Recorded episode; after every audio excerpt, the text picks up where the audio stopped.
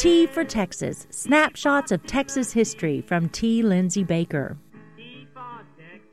When you drive from Houston to Galveston, you cross Galveston Bay on the handsome highway bridges that stretch the two miles over the water to the island city.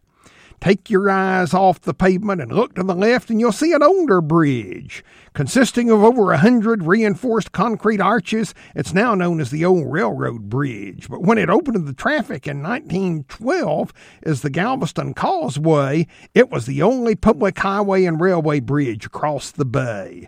And when I was a little boy riding the train, I used to dread having to cross it. Growing up in Cleburne, Texas, I came from a railroad family. We all had company passes that let us travel anywhere the Santa Fe Railway went for free. Since my aunt and uncle lived in Galveston, every summer I got to ride down on the train to the coast for a visit.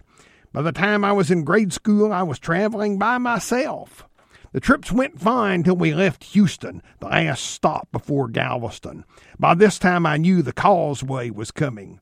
Having heard my dad talk about train derailments when the cars jumped the track, I always feared this might happen when we crossed the causeway. Everyone chuckled when I told them, I'm afraid there will be a derailment and we'll all be eaten by the fish. When I go to Galveston now and look across the old causeway, the thought comes back to haunt me. T for Texas with T. Lindsay Baker is produced by KTRL Radio at Tarleton State University in Stephenville, Texas. More information at tfortexas.org.